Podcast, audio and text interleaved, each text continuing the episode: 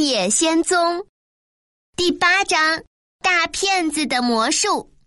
第二天早晨，稻草人快乐的去找奥芝要脑子。奥芝取下他的头，挖空稻草，拿出许多的钉和针，混合在一起，塞进稻草人的脑壳，再用稻草塞满空隙，使得它膨胀起来。他说。从此以后，你是一个大人物了，因为我给了你一个崭新的脑子。稻草人高兴极了，稻草人最大的愿望得到了满足，他十分感谢奥芝，又快活又骄傲的回到他的朋友们那里。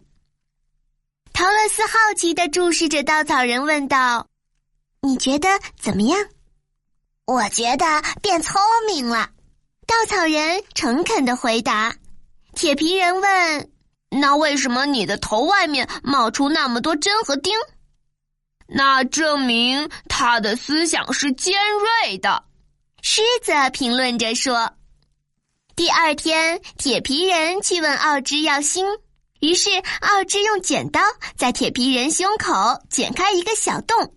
再拿出一个填塞着木屑的用丝线织成的心，然后安放在小洞里，接着缝上一片马口铁。他说：“好了，现在你有一颗心了，这是任何人都引以为荣的。”铁皮人高声地说：“太好了，我将永远记得你的恩情。”铁皮人回到他的朋友们那里。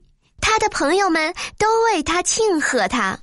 现在轮到狮子到奥芝那里请求得到勇气。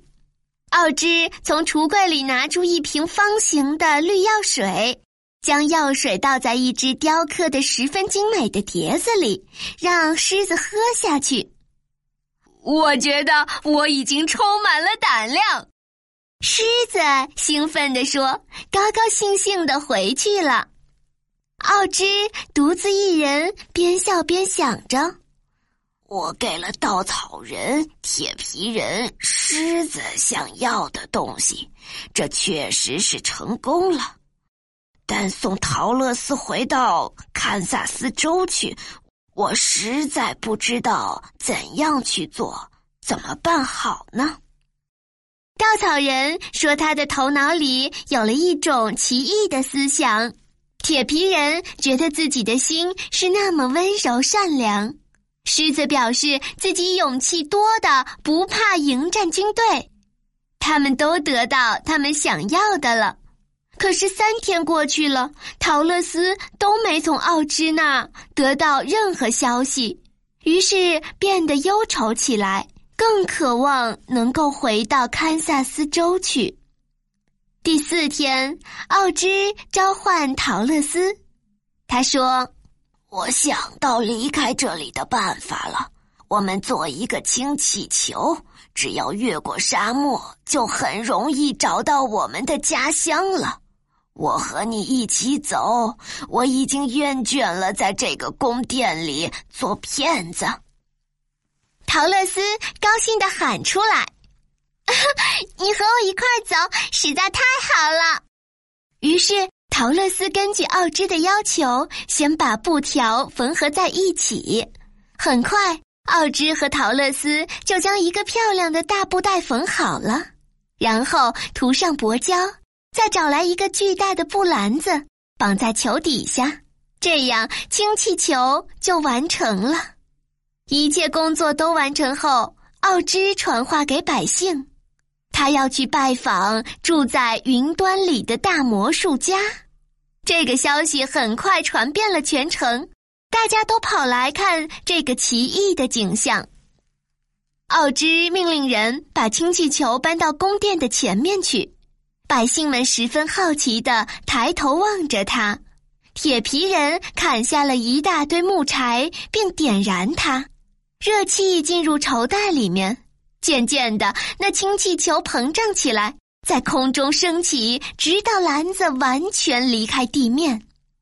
奥芝走进篮子里，对着所有的百姓用响亮的声音说：“现在我要出去做一次访问。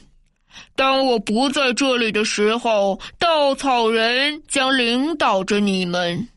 我命令你们服从他，就像你们服从我一样。再见。慢慢的，氢气球越升越高。陶乐斯，快上来，否则这氢气球要飞走了！奥芝叫道：“啊，等等我，我找不到托托。”陶乐斯急得满头大汗。终于，他在人群里找到了托托。可是，当他跑向氢气球的时候，绳子啪啪一声断了，气球飞快升到空中，陶乐斯赶不上了。啊，回来，回来！